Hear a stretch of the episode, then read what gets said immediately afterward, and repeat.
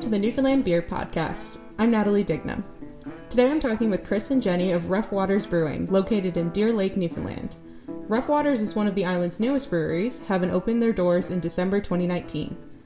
As their name suggests, Rough Waters has already weathered a few storms before the pandemic, so today we're going to talk about what it's been like to open a small business on the heels of such a turbulent time.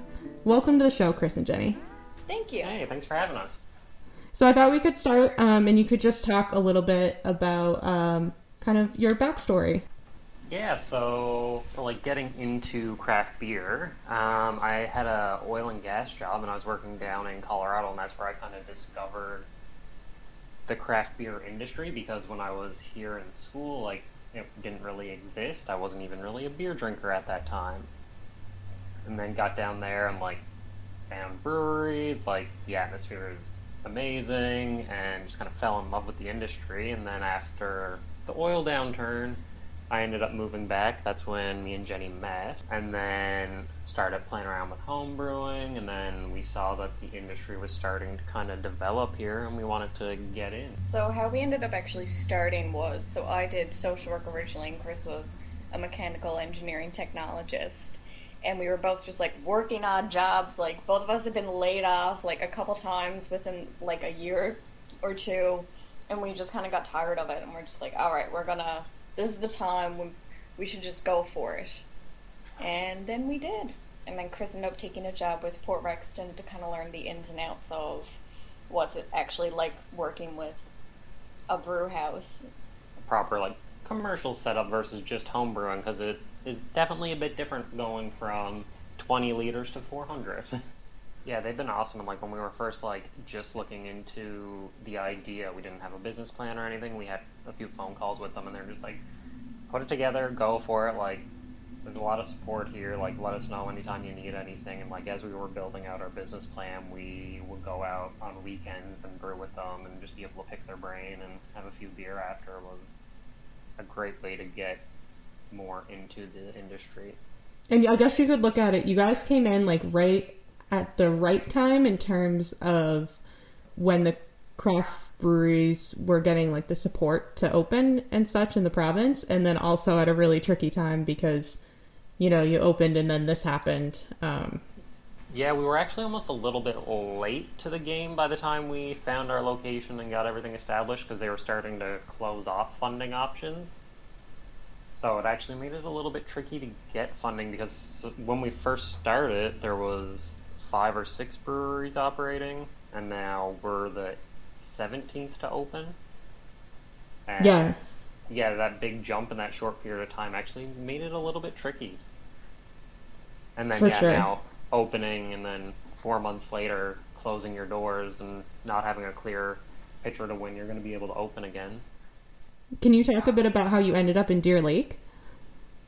Yeah, um, originally when we had started, so we actually started this in 2017, like writing a business plan and kind of looking into different locations. All the locations originally were on the East Coast as well as one in the Burin Peninsula. Uh, we really struggled to be taken seriously and to even get in the door of different funders because of our age. I find. Well, that's that's our theory. It was never directly said, obviously, but a lot of people didn't take us seriously. So when that had happened, we that's when Chris took the job with Port Rexton to just kind of get professional brewing experience under his belt. Um, we had looked at right several locations on the East Coast, but when we sat down and thought about it, like where we wanted to settle, we knew we wanted to be on the West Coast, and then Deer Lake just kind of spoke to us. So, what has it been like the past few months uh, for you guys to transition to like this whole, basically like whole new world, kind of? Uh, it's definitely been interesting and very challenging. We were lucky enough that we started with a bottler because there was a few regulatory things that we didn't want to give up on. So to make us be able to open when we did back in December, uh, we just bottled and had to push everything out the door. So we actually only had our lounge license for on-site consumption for like a month before we had to close, which was too bad because we were starting to like get some events planned and starting to see the community starting to build around it. and now we're trying to add more like distribution, try to go to more local stores around here, and figure out where we can get beer out the door. It's really changed so much for craft breweries because I, I, like you were saying, uh, Chris, with your experience in Colorado, like a lot of um, people and brewers that have started breweries in Newfoundland have been really interested in fostering that taproom culture, and that's a huge part of craft beer culture, I think. So it is about the beer, but it also is really tied up with, like you were saying, that atmosphere. Yeah, definitely, and like we're hoping to start building our taproom culture again in a few months. It's definitely going to be interesting to see how that opens and what we need to put in place to make that happen. Because right now that's not a very clear picture and there's so many different it might be like this it might need plexiglass here maybe here maybe this capacity. It's interesting to try to navigate and figure out where we're going to be allowed to go. I think we're lucky too because a lot of breweries and especially like tourism based businesses sorry breweries are based on the tourism market incl- including us like that was always you know, you kind of make your money in the summer to weather the winter and the slower times. So without that, I'm curious what's going to happen to the craft beer industry as a whole, but also kind of to us. But we're lucky that we had that distribution model right out the gate. But we know lots of breweries who don't necessarily have bottlers or canners and are just depending on growler sales yeah, and that's really tough to do right now, especially when people aren't even like you know aren't even leaving their house very often to go grocery shopping, um, to go out and and visit like different locations and stuff. But I think if you just look at even like the online beer community, so many people in Newfoundland has have really rallied around trying to buy local and support local and like get businesses through this tough time. Yeah, we've always been trying to support local kind of whenever we can, even with so we're trying to find different distribution channels now, and we're trying to aim more towards like convenience stores or privately owned. PharmaSave is one of the places we're trying to get into in Rocky Harbour because it's locally owned and operated. So one thing that has happened recently that I wanted to chat with you guys about was um, the Newfoundland Liquor Corporation. For people who are not from Newfoundland and Labrador, uh, they do all the regulating of uh, liquor and beer and wine in the province. Um, and so recently, they've had a change to the commission rate for craft breweries. So I was hoping we could talk a bit about this and trying to explain it in layman's terms, I guess. We'll we'll do our best. So, I guess to start, like liquor is a controlled substance, so we have to pay additional fees on top of you know business taxes that everyone needs to pay, um, to help with like its regulations and jobs associated with that.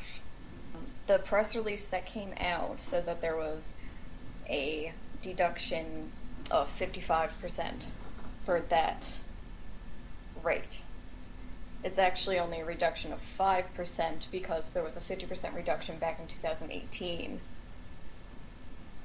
Yeah, but saying that even with the reduction, like we still pay like 600 to 800 times more than the other Atlantic provinces, and like across Canada, we're still paying a lot more. And like it is a very complicated system, like from province to province, how they control that and what their prices are varies a lot, but on average, like Canada's 35 cents per liter of beer produced, and then Newfoundland's average is a dollar 27. It came down a little bit from that, but like even us personally, based on our volumes and how we package our bottles, like we actually pay higher than that. When I was reading the um, the article on it was that this is the reduction in the rate for breweries that produce a thousand hectoliters or less of beer that is not distributed by the NLC. Liquor Corporation. So I was just wondering so any of your beer that is distributed by the NLC, like if you t- bring it to the stores and it's being sold out of the um, liquor stores, is that ta- like is that commission rate higher for that beer? Uh, so it is actually not for just breweries under a thousand. It's just their first hundred, uh, their first thousand hectoliters that they produce. Rates based on location. So this fifty-five percent works for stuff that we sell out of our own shop and that we self-distribute to like privately owned like liquor expresses and convenience stores, but then it's remaining at the 50% for anything that goes through the corporate NLC stores. Also, And then there's also an agent's fee that's associated with that, which is another additional fee that goes to whoever is selling it. So, like, convenience stores need to be able to make a little bit of money off of beer they're selling. Yeah. They get that agent's fee, but if it goes to like a corporate store or Liquor Express, then they're going to get that agent's fee. so our beer is five fifty. It's five fifty at our shop as well as like NLC locations as well as convenience stores. Depending on where you get it, we have to pay more fees for that beer. So we make less money if it's at a convenience store or the NLC, but we get more, I guess, profits if we sell it in house. And then that's all only for the first thousand hectoliters. Yeah, so right now it is a bit of a tiered system. Like we're a small brewery, so we won't go over that. So other breweries, once they go above that, the commission increases. I'm not sure exactly what the percentage of the discount is above that because that's outside of our scale. No, thank you for like parsing this out with me because I was reading it and trying to understand it because um, I had chatted with you guys before that I'm from New England and the system I think must be a bit more similar to other provinces in Canada because I've had tourists come and chat with me and when I've worked at Quidi Vidi asking me, "Oh, is it is it going to be cheaper if I buy it here or at the store?" And then I'm like, "No, it's the same price." But in New England, like if breweries are selling beer directly to a consumer, like they don't have any of the those kind of taxes and fees. Like um, they do pay a bit of a tax, but it's much cheaper to buy beer directly from a brewery than it is to like go to a convenience store. Yeah, whereas Newfoundland, it's a set price across the board no matter where it's purchased. really cuts into us being able to grow because obviously like we would love to have our beer at every single NLC across the province because there should be more craft beer and local options available to everyone no matter where you are. But to do that is actually really expensive for craft breweries and especially small breweries like us to be able to do and I don't think people necessarily realize that. So like you can get our beer at a couple of NLC locations, and they're like, well, how come I can't get it in Grand Falls or Gander or up in Labrador? And well, in order for us to do that, it's you know We need to get the beer there ourselves and deal with all the shipping side of it. so then there's the shipping as well as we lose you know more money than if we sold it ourselves by selling it to the NLC or convenience stores. So it's ends up not being very profitable, if at all. Yeah, and really at the the crux of this, I think, is that reading the article um, about this issue, like we had kind of talked about, it kind of presents it as this fifty five percent discount, but there are a lot of other um, things to go along with that, such as the fact that even with that discount, it's still like you were saying, six hundred to eight hundred percent higher of a commission rate than other parts of Canada. And also, that's only a small increase from what was approved in 2018. So I'm just kind of wondering what were craft breweries um, hoping for, especially uh, seeing, you know, like how hard hit many small businesses have been at this time during the pandemic. Um, I guess what was what was the hope that the NLC was gonna help out a little more?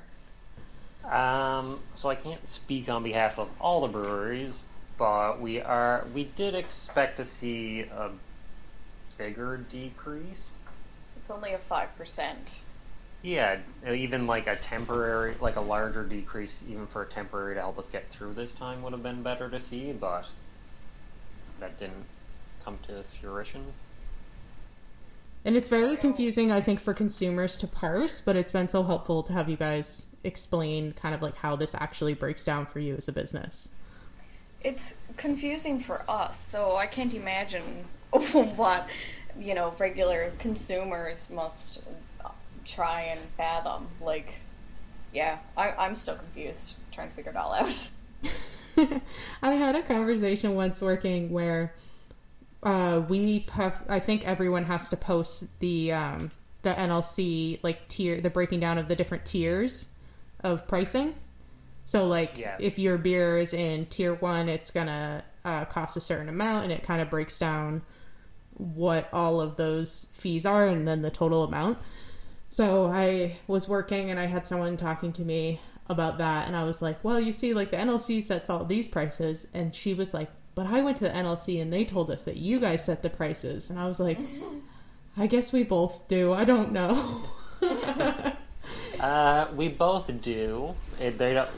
We tell them what we would like to set it as, and then it comes back with the breakdown. And if that works for us, we can move forward with it, or we might need to go back and adjust that price to make the margins make sense for us.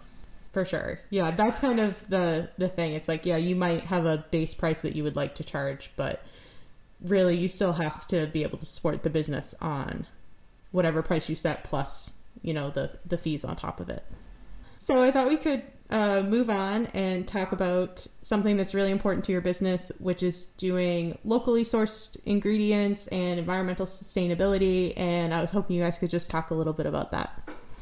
So a big part of what we want Rough Waters to be is environment as environmentally and eco-friendly as possible. So luckily with spent grain, it's 100% either recyclable, or compostable. So we actually give it to a local farmer to feed to his his dairy cows. He's here in Cormack, which is just community over.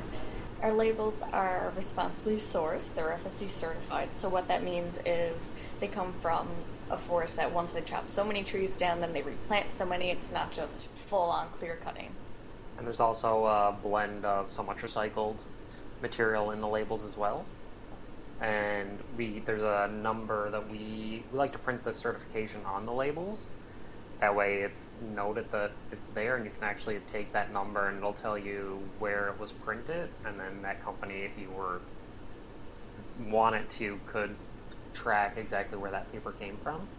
Uh, so, Chris, you come from a engineering background. Are there any uh, parts of kind of like the mechanical parts of your brewing setup that you guys have tried to like adjust to make more sustainable or like energy saving, or is that something you're interested in doing? Um, so our biggest thing that we're able to do on that side is to reclaim our cooling water. So when our water goes through our heat exchanger, so after we boil the wort, we need to chill it down to go into the fermenter, and it passes through a heat exchanger. So we put cold water in, and then it comes out the other side. And instead of just putting that down the drain, we reclaim that and bring it into our hot liquor tank for reuse. Oh, interesting. Yeah, and we just try to be smart with our water usage where we can be. Like, brewing does use a lot of water, but anything that we can cut, we try. One really interesting thing I think is your uh, emphasis on local ingredients, especially when I was doing my research. Um, you know, the craft beer industries here here are so new, so we don't have any hop brewer uh, growers in the province yet, and we don't have any like maltsters. So, can you talk a bit about your ingredients and, and where you source them from? Uh, so our ingredients are mostly sourced from within Canada.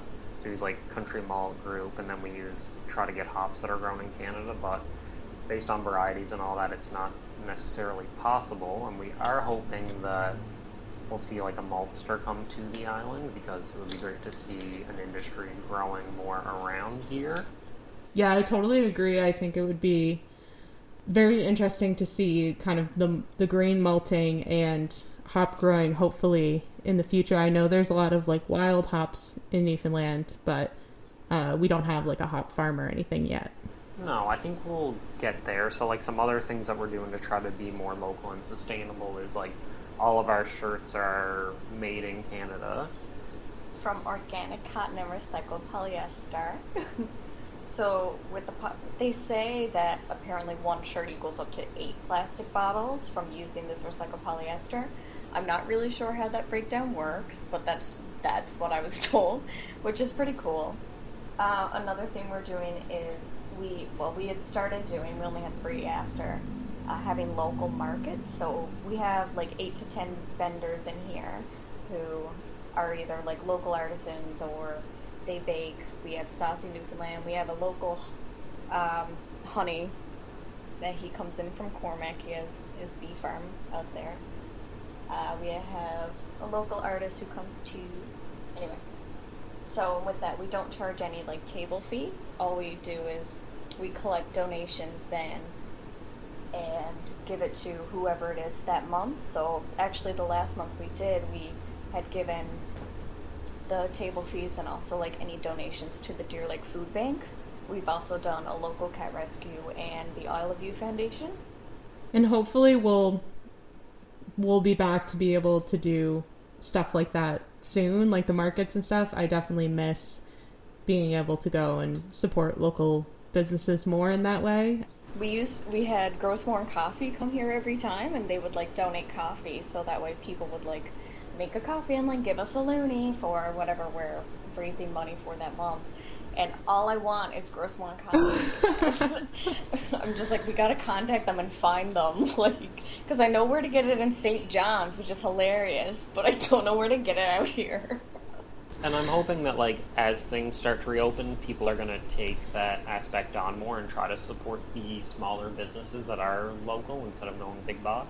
Yeah, I think this time has been a really great time to reflect on the ways that all of these small businesses are so important to our community life. You know, whether that's a brewery or a coffee shop or the small markets and things like that. I've definitely noticed in my own life just those interactions you have with people and, and knowing the people who are brewing or making that product that you're buying. I definitely miss it. And so I've been trying my best to support local as I can. So I have one last question for you guys. And that is I'm really interested in what the next trendy beer that everyone's going to be brewing. So do you guys have any predictions about what you think is going to be the next big beer trend? For Newfoundland or like the world? I'm say Newfoundland. That's okay. Um, I'm expecting this summer to be filled with a lot of fruity sour beer. I don't know. I'm gonna predict like hand sanitizers, an IPA hand sanitizer. Yeah. It's IPA scented.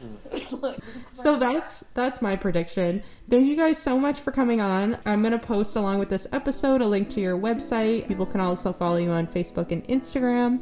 So thank you. Thank you. Yeah, thanks so much. Thanks for listening to the Newfoundland Beer Podcast. This podcast is produced in partnership with CHMR 93.5 FM. You can find us on Instagram at NL Beer Podcast. Thank you.